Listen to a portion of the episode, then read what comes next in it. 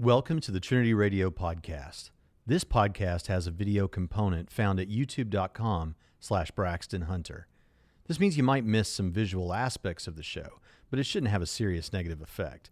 We'd love it if you'd run over to the YouTube channel real quick and subscribe. And if you enjoy this content, do us a favor. Take a moment to give us a five star review on iTunes and mention a couple of things you like about the podcast. If you really appreciate the show, you can help make it better and get extra content for as little as a dollar a month at patreon.com slash Trinity Radio. Enjoy the show.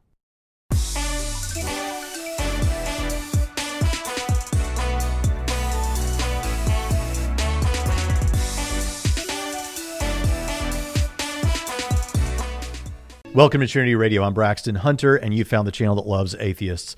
Today, I'm going to be uh, reacting a little bit to uh, part of a, or a couple of sections from Graham Oppy's book, Arguing About Gods. Now, I think Graham Oppy is an incredible thinker, and so um, I think that it would do most any Christian apologist who's going to use theistic arguments.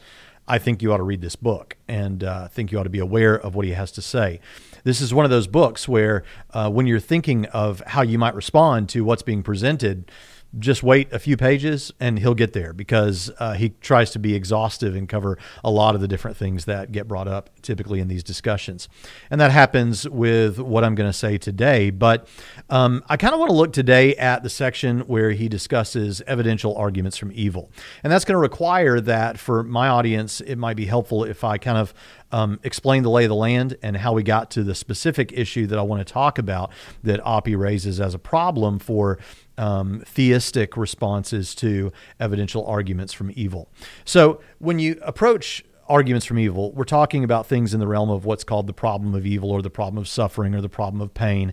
And um, everyone agrees that there's a problem of evil. There's a problem of suffering. There's a problem of pain. Christians and atheists are both doing work on problems of evil, the problem of evil. Uh, basically, we agree that there is evil in the world, or if you're a naturalist who objects to the use of evil um, because you think it has metaphysical baggage, then just evil just means everything that is bad that we don't like or whatever. Um, stuff that is major suffering or pain, things like that. And so everyone on both sides of this recognizes there is a problem, and that problem is that there is evil in the world. And so uh, Christians don't deny that. Theists don't deny that. But whenever an atheist brings an argument from this area, it's called an argument from evil. And uh, there are two types of arguments from evil, generally and largely speaking. There are what we could call logical arguments from evil. And those are the arguments that uh, kind of get you to, I say it this way, they are making. Uh, they they are making a stronger statement, but they're easier to respond to. And then you have evidential arguments from evil. Those are making a softer claim, but they're more difficult to respond to. And here's why that is. So, a logical argument from evil is trying to show you that, um, therefore, uh, such a God does not exist, or something akin to that. And so, all you really need to do, all you really need to do, what, what you should try to do there is to provide a defeater. You may not even necessarily know why it is the case that uh, God may allow for certain evils, why he doesn't prevent certain evils that he could prevent if he's all loving, all powerful, all knowing. Um, you may not know the answer, but so long as what you're presenting is even uh, remotely possibly the case, then it doesn't go through the claim that he do, he can't have a good reason. So let me give you an example of how defeaters like that work. So I, I think I said this recently on this channel, so forgive me if it's repeating here. But let's imagine that um, let's imagine that uh, uh, you and another per- two other people, uh, Bill and Mike, are in a room with no windows, and uh, let's say Bill gets up and leaves for lunchtime, and he comes back and he's dripping wet. Now, let's say that um, Mike says about Bill, well, there's only one explanation for uh, why Bill's clothes are dripping wet, and it's because he must have gotten into the shower with his clothes on. Well, you might not have any idea whether that's right or not. In fact, it may well be right but you know that that isn't true that that's the only possible explanation at least epistemically speaking. It could well be that he got caught in a rainstorm. It could be that he fell into a pond. It could be that it was a belated ALS ice bucket challenge that someone pulled on him.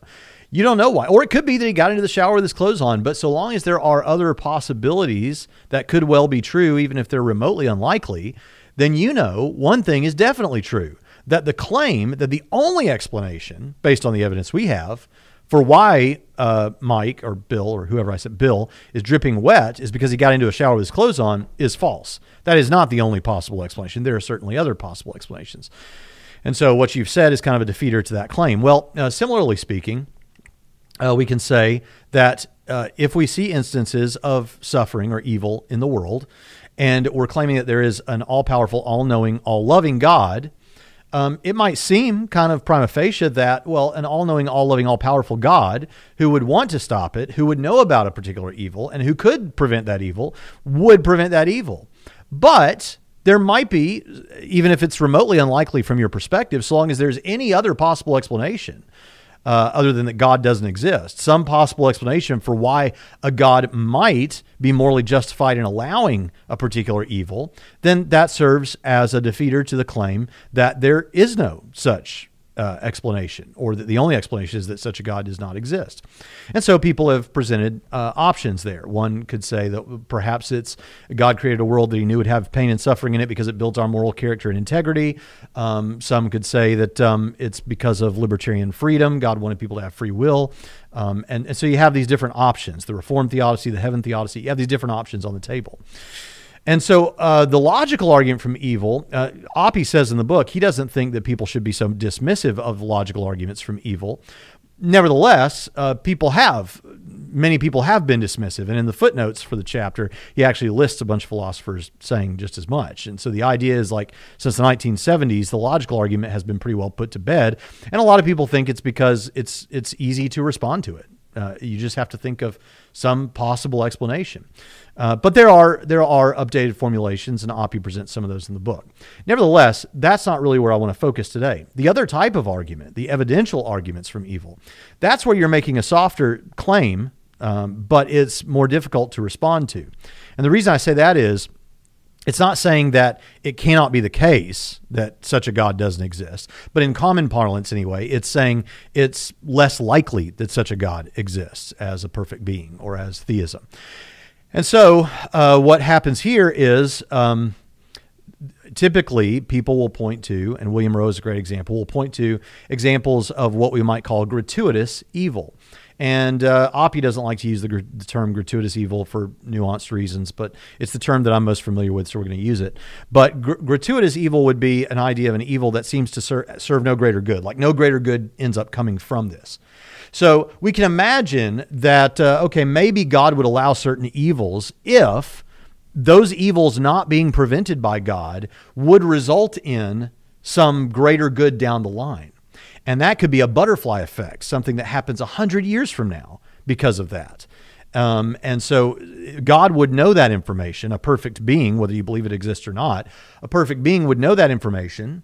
And therefore, this perfect being um, uh, would know which evils not to prevent. Um, well, what people that are presenting this idea of gratuitous evil are saying is they're saying so there, but there are these examples that, of what seem like gratuitous evils like there's no good that comes out of them and if we have evils that no good comes out of at all, it at least lowers dramatically the reasons to believe, or it dr- lowers dramatically the probability that there is a perfect being or that theism is true. All right. So it's a it's making a softer claim. It's not saying therefore there is no God, but it's saying um, that it's less likely that there's a God because of these gratuitous evils. So that's a softer claim, but it's more difficult to respond to because you can't just prevent. Pre- present some sort of defeater. You've got to argue for it. You've got to really deal with what they're saying. Now, in response to this idea that there are gratuitous evils, there, in fact, I'll go ahead and say there's a couple of examples that Rowe has presented and others have presented things like this. And it's the idea that, well, let's take one with, that involves humans and moral evils where we have, um, say, a man kills his family and then kills himself, and no good comes out of that. There's no benefit to anyone, there's no greater good. That's just pointless suffering, pointless evil.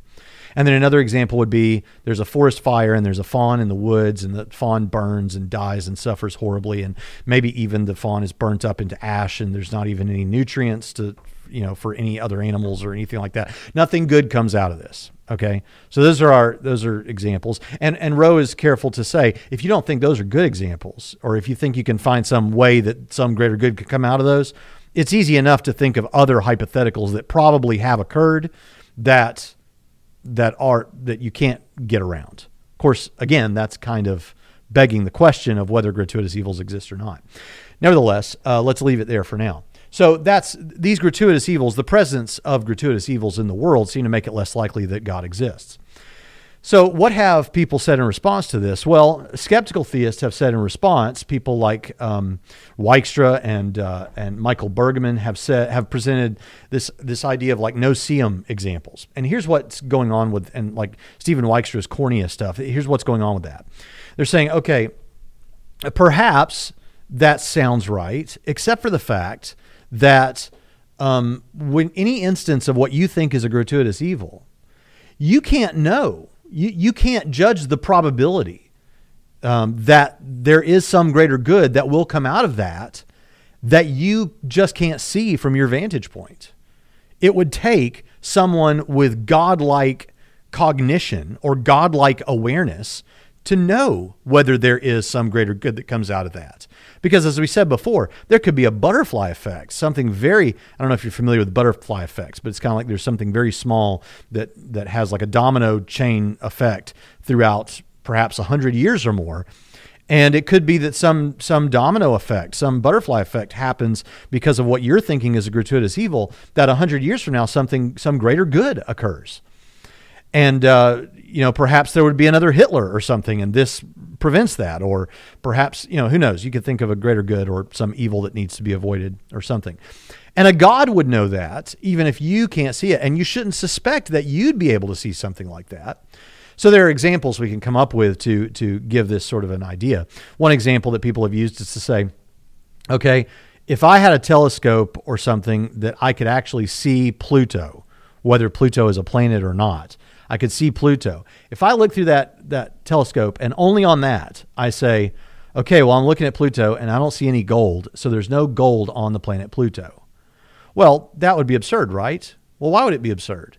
Because if you're looking through a telescope at Pluto, if there is gold on the planet Pluto, we wouldn't expect you to be able to see it that way, right?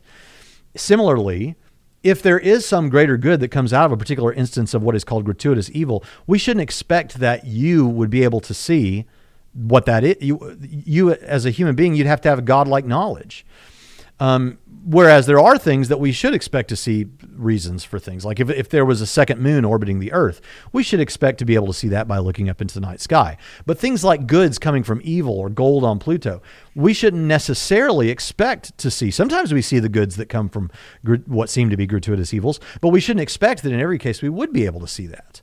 So the point is, uh, uh well, another example that maybe is a little closer to home is if I looked out my backyard and said, There are no earthworms in my backyard, I've just looked out in my backyard and I don't see any earthworms. Well, you, you would say that's silly. If there are earthworms, you wouldn't be able to see those just from looking in your backyard, right? But of course, um, uh, so this is to this is an example of what we're talking about here uh, goods that come out of certain evils that seem to be gratuitous, again, we shouldn't necessarily expect that we humans would be able to always see what those are, but God would be able to see those. In other words, to support the claim that people like Rowe want to make that these are gratuitous evils and there isn't a, a, good that seems to come out of them, you'd almost have to have godlike omniscience to know that. And Rowe isn't God. So that's kind of how this, this sort of response goes. Um, these no-see-um arguments, no-see-um, in other words, um, you can't say, well, I just don't see the, the, the goods that come out of them. Therefore, there aren't goods that come out of them. That's a that's a jump in logic. And um, if if there is a perfect being, uh, he well could um, choose which evils not to prevent because he knows that there's a greater good that comes out of not preventing those particular evils. Okay. All right, so so that's where the lay of the land is, and we come here now. What what Oppy wants to push back on people like Bergmann is to say, hold on now. If you're saying to the atheist that he can't assign a probability to whether or not some greater good might come out of any particular evil, therefore he can't call it a gratuitous evil, then this falls back on you as well. Because then it may be the case, and Oppy seems to be attracted to the to the idea that, that, that we may not be able to, to say about any particular gratuitous evil that there's not some greater good that comes out of it. But if you can't know that, then that means that particular evils that you and I, as human beings, could prevent, say a mugging or something that's happening right in front of us, that we could easily prevent, let's say. Um, that, that when those things happen, for all we know, if we uh, allowed the mugging to continue rather than preventing it, some greater good may come out of that evil, right? I mean, that's what we're saying about God. God may not intervene at certain points to prevent evil because some greater good comes out of that evil act that, that justifies morally his allowing it to happen. But that means then if you if, if you can't know about that, then how do you as a human being know if in any particular case, if you don't act, that maybe that actually will result, that evil taking place will actually result in some good later on down the road, so that if you do act, you're actually facilitating this greater evil that takes place down the road or the lack of the greater good down the road. So, and the idea is almost, I think, that this is arguing from absurdity. It's saying your, your claims prove too much here because obviously we're all going, you know, thinking normal, morally capable people are going to act to prevent the evil that is, um, that they're able to prevent insofar as they're able to prevent it, like a mugging taking place in front of them. If they can prevent it, they are going to be moved to prevent it. And they're not going to concern themselves with whether there's some greater good that now we're going to miss out on or some greater evil that we're now going to incur uh, if we prevent this. We're just going to prevent it, right? Um, and so, so that, so the argument is not that, yeah, so nobody should ever prevent muggings. Uh, the idea is that that um, it seems like if we are moved to prevent those things, then that tells us something. It tells us that um, if we don't see some greater good com- that might come out of this, if we're not told about that information, then we are somewhat reasonable in concluding that um, there's not one and that we should act. Okay. In fact, he summarizes it like this, and this is on page 303 of Arguing About Gods. He says, if the case that I have argued is cogent, then the skeptical theist opponent of the evidential argument from evil has been placed in an uncomfortable position. The skeptical theist wants to be able to claim that it is not unlikely that there are unknown goods that would justify a perfect being in not preventing evil. Yet, if the considerations to which the skeptical theist appeals can establish this, then they will also suffice to establish that it is not unlikely that there are unknown goods that would justify us in not preventing evil. But if we do believe that it is not unlikely that there are unknown goods that would justify us in not preventing evil, then it is very hard to see how we could fail to be justified in not preventing evil. In other words, then that would lead to a point where we're justified in allowing evil right in front of us that we could prevent to happen because we don't know whether it's going to result in some greater good out of that or prevent some greater evil down the road. So, in other words, if you're going to claim that uh, if the skeptical theist, that's the person who's saying to the to the atheist who's using an evidential argument from evil, if you're going to say you can't know that that evil thing that if there's a God, he's allowed it to happen, isn't going to result in some greater good, you can't assign a probability to that. You just don't know. Well, then likewise, you don't know about any particular evil that you could prevent as a human being and therefore you don't know what to do. You can't assign a probability to it, and and and you'd be justified in not preventing evils, even though we all kind of know you wouldn't be justified in not preventing an evil that you could prevent. Now, I hope that that's been, that sounds a little confusing, but I hope you're still with me. Um, now, one of the, so what comes to my mind is okay, but one way of responding to this, and this is an example of a good author like Graham Oppy anticipating objections or being aware of objections and presenting them as you're thinking of them. So, one thing that comes to my mind is well, but what if it is the case, if a perfect being exists, if God exists, then perhaps it, it is the case that because he's God, he would know which evils not to prevent because he knows the goods that are going to come out of those. But at the same time, he uh, he intends for us to prevent all evils because we don't have that godlike omniscience, and of course he'll factor that in and he'll adjust his plan uh, accordingly right? Thus, the, so that so that it's always good for us. We're always justified in preventing the evil that we can prevent. Um, but we leave the business of n- choosing not to prevent certain evils to God because, in order to be justified in doing that, you'd have to have godlike omniscience. He anticipates this and he says on page 304 Perhaps it might be replied, We know that a perfect being would not make a world like that. Indeed, we know that a perfect being would set things up so that great goods will be secured by our prevention of evil. So that's kind of what I said. He responds to this Really? I mean, he actually writes that. Really?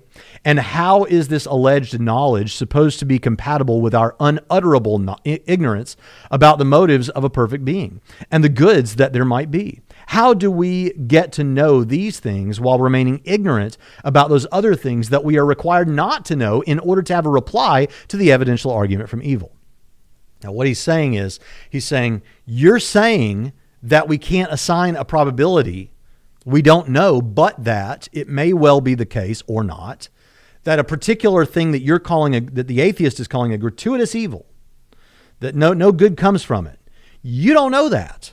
You don't know, but that it may well be that there's some good that comes out of that down the line somewhere.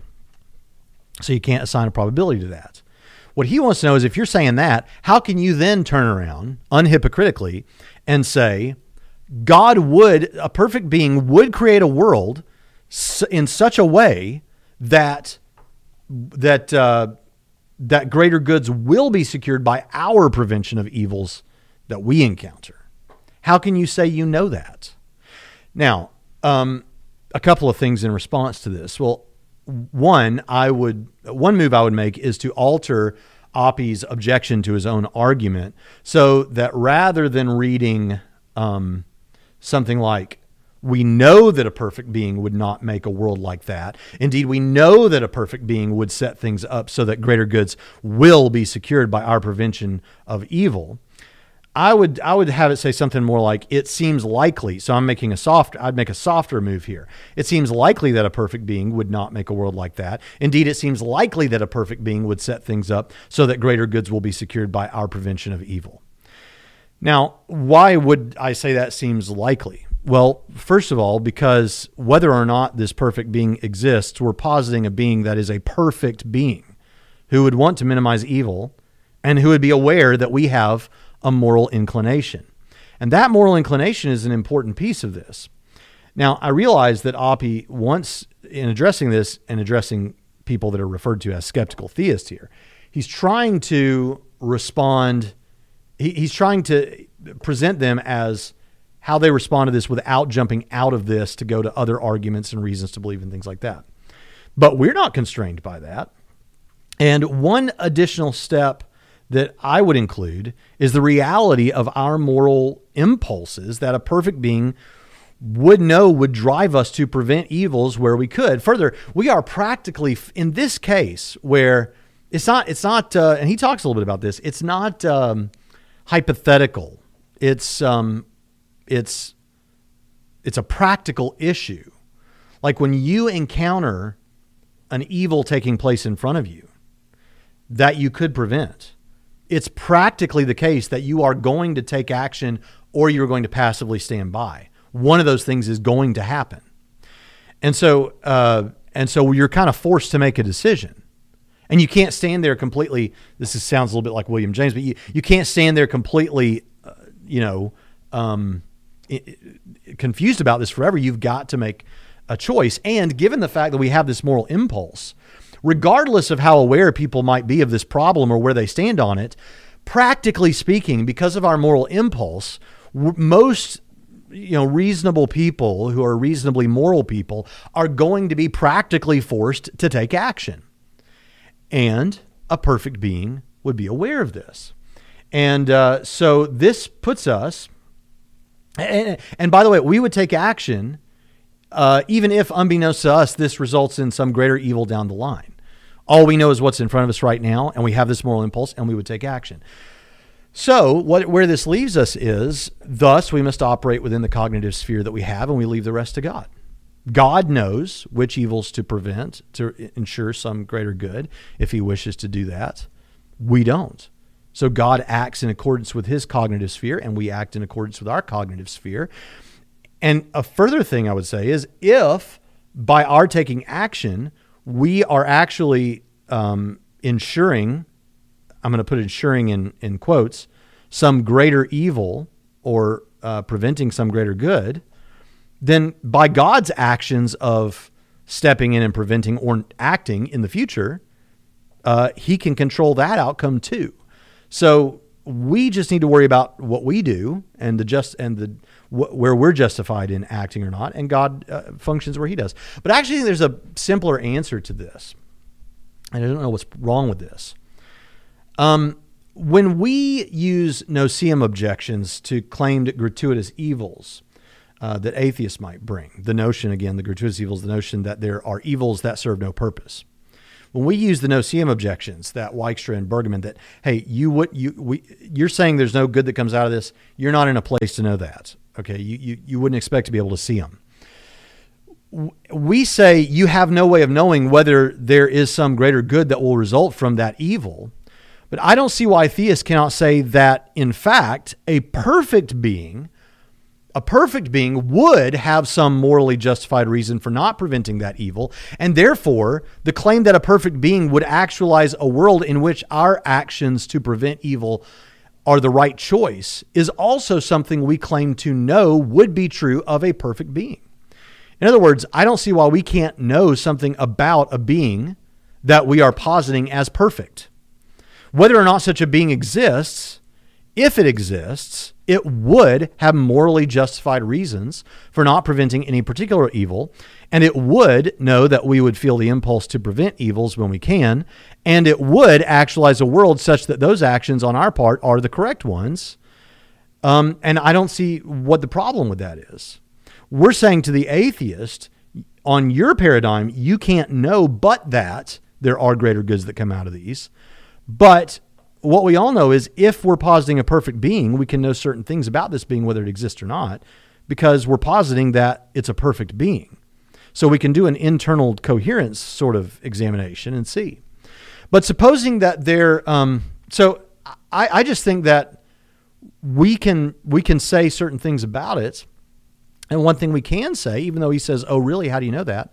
Because we're talking about a perfect being. So that's the thoughts I have on that. But then uh, Oppy goes a bit further, and Oppy actually raises uh, uh, uh, issues about heaven. He goes into some ideas about heaven and, and, and kind of how different, how we might frame up heaven differently. Um, and he's got some problems with heaven, and uh, they're not particularly new, although he he lays them out in in good detail. And um, his his idea is that if you have a heaven where we're saying no evil occurs, then it must be the case that there is a limited there's limited free will there, if free will at all. Because if people are free, morally free, they will choose. It seems likely that they'll choose to do evil um, at, at, some point. Uh, let's let's uh, read what he has to say here. But supposing that there are free agents in heaven, and that they do all always freely choose the good, is there an explanation of why it is that they behave in this way? Given that we are talking about human beings and given that we know about human what we know about human nature, the odds that a large group of human beings will all freely choose the good for any extended length of time are astronomical. Indeed, given the moral evils extend to given that moral evils extend to uh, include even the slightest moral peccadillos, the odds are strongly against even one human being freely choosing nothing but the good for any extended length of time. Okay, so if you're saying we have free will in heaven, you got problems. Now, if you're a Calvinist out there and you think, well, I could just say we have compatibilistic free will in heaven uh, and throughout this life too, then uh, if I understand Oppy correctly, he thinks that you fall prey to a logical argument from evil. So, so there, he's got things to say to you too. But um, for most of Christianity that seems to affirm libertarian freedom, h- how then? Uh, h- how do we how do we conceive of that? How do we answer this claim that if we have free will? Well, if you've been listening to this channel for, for very long, you know that I do supply an answer to that, although Oppy raises some things that challenge my typical answer. So, my typical answer is okay, look, uh, you're going to have libertarian freedom in heaven. But the thing is, it's actually going to be a, a, flipping of the script from what we're experiencing right now on earth. So I'm going to include Christian theology here because I'm a Christian um, in answering this question. But I'm sure others could could present. I mean, this could work on some other theistic framework, although I don't care to defend any other theistic framework. But um, here, what we what we would say is, it is logically possible. Now, not everyone would say this, but I would say it. Um, we would say, like Romans three twenty three says, all have sinned and fallen short of the glory of God. So everyone ends up sinning, except Jesus. But um, it is logically possible. My position is, it is logically possible that a person could not sin in any particular situation. So, isolate any particular instance of sin. Um, a person could not have done that. They didn't have to do that. And if that's true of any particular instance of sin, it's true of all sin in general. A person, logically speaking, could just not sin. Okay. Uh, the thing is, that never happens, and the very idea seems absurd given what we know about human nature, to use Oppy's language, right? Therefore, we know that, and of course, we have scriptural evidence as Christians that all people will end up sinning. Okay, but it's logically possible that they won't, but the idea that they won't seems absurd to us. I think the opposite will be true in heaven. It will be logically possible that a person could sin in heaven, but no one ever will, and the very idea will seem absurd to people in heaven for the following reason. Uh, given what has happened on earth throughout human history, I'm choosing my words carefully here because there are objections in mind later. But given what what has happened throughout human history and all the evils that have taken place, um, in heaven, the idea of committing sins like were committed on earth, though logically possible to do those things, would be like eating sand. When both of my daughters were very young, uh, both of them in the sandbox at some point or other picked up sand and put it in their mouth. And would spit it out, right? Because you don't want to eat sand. Sand's nasty. But kids just do that because they don't know any better. But I don't sit around worrying that when my daughters are in their 30s that they're going to have an addiction to eating sand. Where uh, I'm worrying that across town they're shoveling down buckets of sand every night. I'm not worried about that like at all.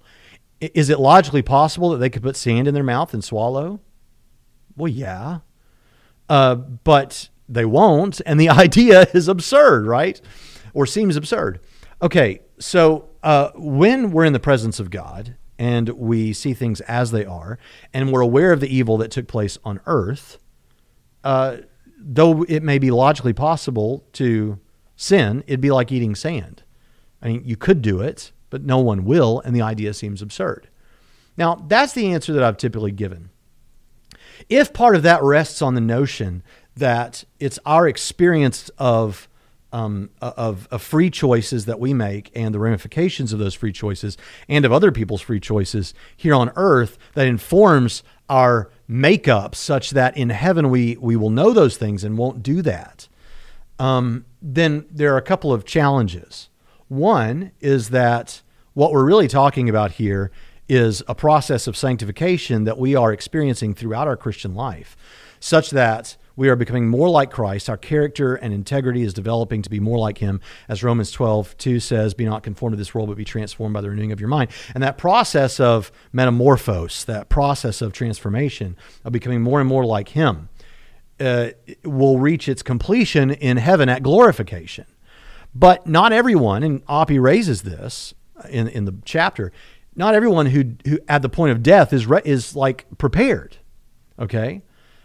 In fact, I've put it this way: like you could have a person, a, a, a, woman, say, older woman who became a Christian at nine years old and began pursuing a life of being like Christ until she was 99 and then died.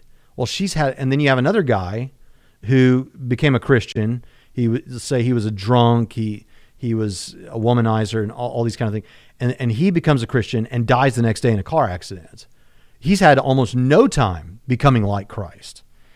And if we're imagining that both of these individuals reach heaven at the same time, how can we expect that he's prepared to freely choose the good to the same degree that this woman who lived for eight, uh, 90 years or whatever, uh, you know, that she's developed? Um, and then, of course, you have the issue of what about infants who die, who had no experience of making free choices and becoming like Christ in that sense. You can see at a point like this where um, a doctrine of purgatory seems attractive to some people, and even people who are not Catholics, like Jerry Walls, who affirm a purgatory for precisely, if I understand him correctly, this reason. Because there has to be some place for that 25 year old guy who became a Christian and died the next day to begin to start progressing in his sanctification, like the older woman who was 99 and still needs to progress. Okay. So that might resolve it. The problem is, I, don't buy purgatory, and I don't think I have enough good reason to believe that there is such a place as purgatory for that to take place. So I can't have that answer at my disposal. Um, I still think that re- the, the issues that I raised are relevant, and it could be, and this is why I said before that I chose my language carefully. It could merely be that the awareness that real people did make those free choices, and that those evils did occur that that awareness combined with the presence of God, you know, Himself in in in the um, in the new heavens and the new earth, will be enough to, you know, fill in as Oppy says it. I don't think he gave exactly the answer, but he did refer to filling in the difference between wherever a person has progressed to and total glorification. Okay, and and also that would work for for infants, but there's actually a cleaner answer than that. See, Oppy actually provides what I think is a solution to this problem. He just doesn't buy it because he doesn't buy the framework it sits in. And that framework is Molinism. And I happen to be a Molinist. And Molinism, and I'll keep this brief, is a notion that God in eternity was aware of all of the possible worlds that he could create. Not that these are actual worlds out there somewhere, but they're possible worlds. You know, that there are worlds uh, that he that he knows if he created it would go this way. And there's a subset of those possible worlds where man has libertarian freedom. Okay. And so in those worlds of free creatures, God chooses the world that best accommodates the ultimate goals that he wants. So that there's still evils in the world because and this and this is you know part of the answer that a molinist will give to arguments from evil is to say there are still evils in the world because there just might not be a world of free creatures where there aren't some evils where people don't choose to do evil. And so god chose among those worlds the world that that he thought most accommodated his ultimate goals. Some molinists will go so far as to say his ultimate goal probably had something to do with uh, the, the greatest number of people freely choosing to believe and become Christians. Okay, well, uh, Oppy has problems with Molinism that he attacks in uh, earlier in the chapter. However, he tables that for this discussion, and so we're going to table that for this discussion. And he says the following One option here might be to follow the Molinist version of the free will defense developed in, uh, by Plantinga in 1974 and discussed above previously in the chapter. Suppose that there are true counterfactuals of freedom, and that means things that the way things would have gone it, it had issues been different, right? If you hadn't watched this video, you might have done something else instead. He says, suppose that there are true counterfactuals of freedom, and that the truth of these counterfactuals of freedom is not something that can just be chosen by a perfect being. For all we know, it is logically possible that when a perfect being comes to create contingent things, it, the perfect being, God, has open to it the option of making a universe in which free creatures freely go wrong that is conjoined to a heaven in which free creatures always freely go right. But it does not have open to it the option of making a universe in which free creatures always freely go right, like on earth and in heaven. Right? So, um, for those of you who are Christian theologians, you know, when I say on earth and in heaven. I'm, I understand new heaven, new earth language. I'm just trying to keep it simple using the terms the way that Oppy uses them. So the idea here is it may be that in the worlds that of free creatures that God has available to choose among, because of his awareness of these worlds, there is no world where where uh, where no where no evil at all takes place, where people have free will. But there might be a world where evil takes place on earth, but not in heaven. And so he actualizes that world. And so the reason then that people freely choose the good in heaven is simply because there was a world like that that God actualized. Um, and then you could also plug in to to fortify it the other answers that I already gave that well you're in the presence of God you have an awareness of the evil that was on earth and maybe that's even why this actual this possible world exists. And so those would be some answers and that's an answer that even Oppy kind of grants. The the problem Oppy sees with it is Oppy doesn't buy Molinism. Uh, because he has problems with the truth makers as it relates to these counterfactuals of creaturely freedom. So maybe we'll hand, uh, refer to um, maybe we'll talk have an, in another video we'll talk about how Oppy thinks about possible worlds and, and uh, Molinism. Uh, but that'd have to be another video. So anyway, simply put, when it comes to evidential arguments from evil, uh, I gave a couple of answers there, but simply put, I don't see the problem with saying, yeah, if you're an atheist, you can't know that there's not some greater good that comes out of a particular thing that looks to you like a gratuitous evil. But if we're positing uh, the, the possibility of a perfect being, then that perfect being not only would or likely would bring some greater good out of a particular issue of evil, but he would also ensure that when we act to prevent evils, that that's the right thing to do. He would have actualized a world where that's the case. I don't see a problem with that. And uh, I'm not sure why it has to be the case, as Oppy thinks it is, that if we want, and maybe he's just referring to only to the skeptical theist that he's responding to, but why, if we don't know in the one case, we can't know in the other. I think we can know in both cases what a perfect being would do, and then that serves as uh, to neutralize the the the potency of the of the criticism. Um, and then when it comes to the heaven issue, uh, it could be that there just was a world like that to actualize. And then, of course, I would uh, fortify that with the answers I've always given that it'd be like eating dirt. So, logically, it may be logically possible that you sin in heaven, but no one ever will. And the idea seems absurd because it'd be like eating dirt. Um, and so, those are my thoughts on the relevant sections of Graham Oppy's arguing about gods. I hope it's been enjoyable to you. If you think I missed something or misunderstood something, feel free to let feel free to let me know. I do like Oppy. I, I, have great respect for Oppy as a thinker, and he seems like a really charming and friendly guy too, and a, and a good writer. So with that, uh, I'll see you next time on Trinity Radio.